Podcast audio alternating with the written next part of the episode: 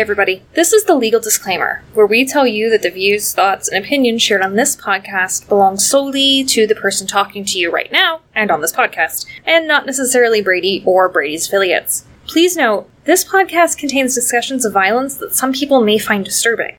It's okay, we find it disturbing too.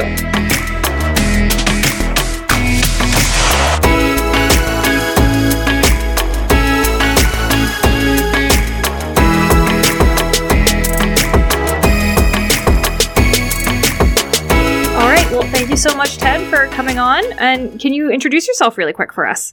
Yeah, my name is Ted Bonar. I'm a clinical psychologist based in Columbus, Ohio. And how about yourself, Dr. Hunter? Hi, I'm Kai Hunter, Vice President for Programs here at Brady and also a Marine Corps combat veteran. And I'm having you both on today because, uh, let's just be frank, the news has been awful. Everything is on fire. Yeah. And so we just thought it'd be really important to pull you both on really quickly because of a really phenomenal podcast that I think that you did on basically veterans and suicide. And I was really worried for a lot of veterans that I love today. And so I thought that this was a podcast that had to happen really quickly. I think I'd like Ted to handle this from more of a you know a, a clinical side of it, but I think from a from a very personal emotional side, you know, you can speak to really involuntary feeling of dread, bad, reliving a lot of your past experiences by seeing seeing things on the on the news. Like I know um, last night I was texting JJ and Ted with both of you about seeing Al Asad, a place that I flew into hundreds of times, a place that was really the safe place. Like there were these these physical exhales when you show up at Al Asad because it means that like you're you're safe and you're back. Seeing it attacked was really there's this visceral response to the place that in the midst of chaos and war was the safe place. Seeing that being being attacked was something and, and just the physical visceral reaction of feeling both the positive emotions that i had had felt there come back but also the negative emotions of losing my friends and questioning things and really feeling them was an experience i hadn't viscerally had before so i can speak to that but you know, Ted, I would love to hear from you some of the more the more clinical side. When we see people really are triggered, what does it mean? Well, it's a it's a great question. We hear things in the news or we see images that can remind a person of you know uh, of what they have lived, right? And so there can be this re-experiencing. So you see something and it starts a symptom chain of re-experiencing. I'm there again, right? That's a very symptomatic way to look at it, right? But that's, you know, if I'm talking about symptoms, I'm talking about a clinical condition like PTSD, right?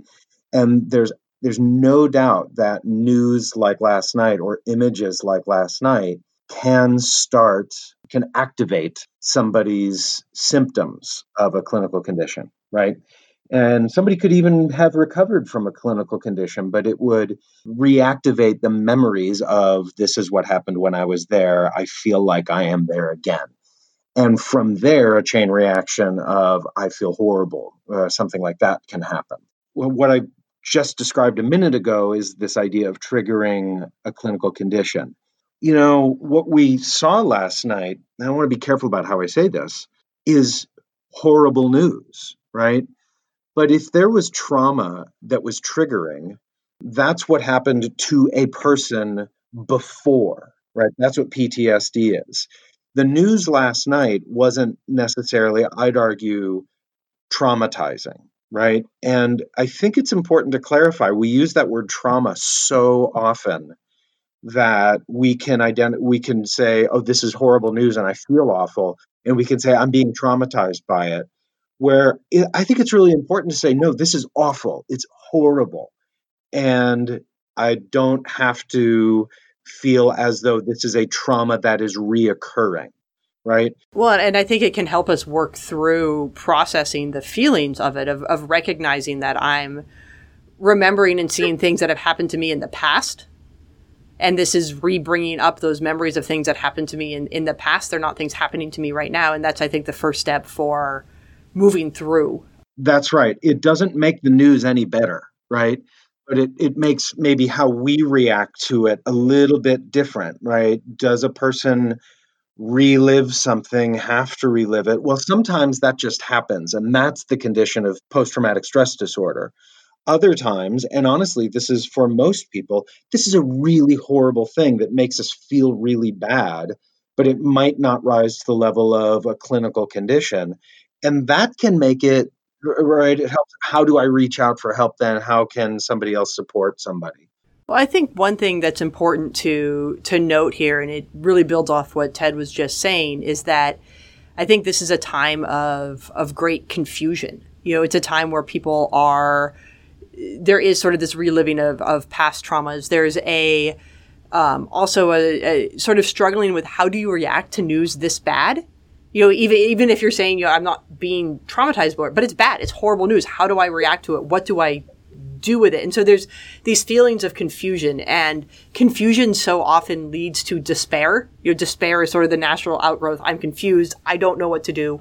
There don't seem to be any clear answers. Despair is the next space. Mm-hmm and then you compound isolation um, with it. A lot of the individuals, you know, veterans that we're talking about in in this case, who were who were in Iraq, now live very far flung from support networks. I am incredibly fortunate to have a really good support network, but not everybody does. And you have access to guns, and there are access to to guns that are attached to those memories. And so when you add now confusion, despair, bad news plus guns, it's it's really I think an a all too easy situation where you know a, a temporary tragedy, which this really is for any individuals we're talking about, turns into a permanent tragedy. Because there's a thought of there's nothing else I can do and I'm seeing everything fall apart and so I may as well be gone too. And so I think that's where it becomes complicated and I think Ted, you know, what what are the best steps someone who's looking to get help can take? And what are what are the steps that if you have a friend or loved one who you think needs help use, yeah use a use a little extra extra support um, with dealing with bad news. Yeah and you know i want to add even one other idea to that. Um, you know uh, kai you're you really broke down the chain of how it can go from bad news to confusion to despair and then it can go to hopelessness. And you know and that's a dangerous place for somebody who's um, who's maybe already struggling with some something or has a history and you know might be thinking of taking their life. One thing that i think is is is important kai you started talking about you know maybe it was, a, it was 10 minutes ago when you were talking about you know how you feel um, having been there. And it's so easy to overlay current events onto past experiences and then to take this meaning as well what did it mean? You know i feel betrayed because of this bad news i feel like well what was it worth what i did you know if if, if a service member put their life on a line and then bad news is confusing and despairing you can retroactively say well well my service and my sacrifice and the people that i lost it was for nothing i want to offer this other thought though that the news of today i don't think should devalue the service and the sacrifice that somebody made in their life uh, when they were living it. It can be confusing in real time when there are people who we know people who are over there, veterans who have been, you know, maybe who are just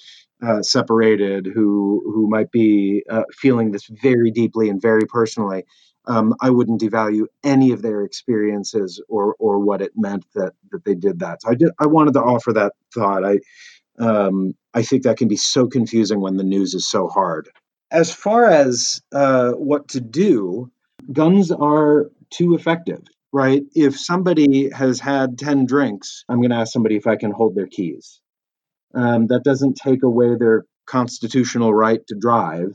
It means it's not a great time to drive right? It's not a great time to drive if you've had 10 or 15 drinks. And we kind of accept that these days in our world, right? Well, I think with guns, if somebody is thinking of suicide or if somebody is triggered or if somebody is really upset and into this despair and hopelessness, it's not the time to have the weapon at the ready, right? It's the time to say, um, I wonder if somebody else can hold on to my ammunition I wonder if I can separate the ammunition from the weapon and and I can make sure that somebody that I know and trust maybe has the the key to the gun lock. Safe storage at this time when it's so confusing, there's nothing more important. So I'd say that. As far as what other people can do for veterans, it's it can be simple. It can be check-in. It can be say, "Hey, I'm thinking of you. How are you doing? I've been thinking of you since this this is so hard." What I don't think we need to do is try to solve it.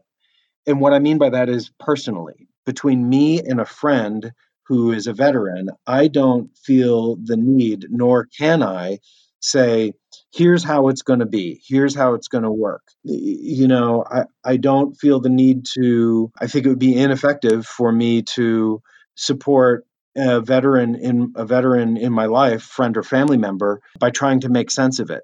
What I'd rather do is say, This is so hard. It's confusing. It's upsetting. This is awful. I've been thinking of you all day. You know, anything you need from me. What are you going through? Uh, anything you want to talk about? You good? Have you checked in on your your buddies? Have you checked in on your friends? This is a community effort, right? This is we're there for each other individually and collectively in a time like this. That's not the same thing as fixing a problem. It's I'm there for you. And then we take it from there. Do you need help? Right? If we need to uh, give a support network to somebody and a phone number, the easiest and best that's 24 hours is the National Suicide Prevention Lifeline. And the phone number on that is 1 800 273 8255. And if you're a military or veteran, you simply press one and you will get a veteran who understands a suicide crisis and who understands the military veteran experience and is trained in knowing how to talk ab- about a crisis when it's happening and can help find further resources. You know, that's crisis. If it's less than a crisis, I want to be there for each other, right? Does that make sense? All those things I said? And when you're reaching out to your your friends, ask the hard questions. Well, thank you so much, Ted. Thank you so much, Kai. I, I really appreciate you both hopping on on what I know is a very busy day for you for this very hard thing. So thank you. I love you both. Thanks. Love you both. Thanks for listening. As always, Brady's life saving work in Congress, the courts, and communities across the country is made possible thanks to you. For more information on Brady or how to get involved in the fight against gun violence, please like and subscribe to the podcast. Come see us online at bradyunited.org or follow us on social at BradyBuzz. Be brave and remember, take action, not sides.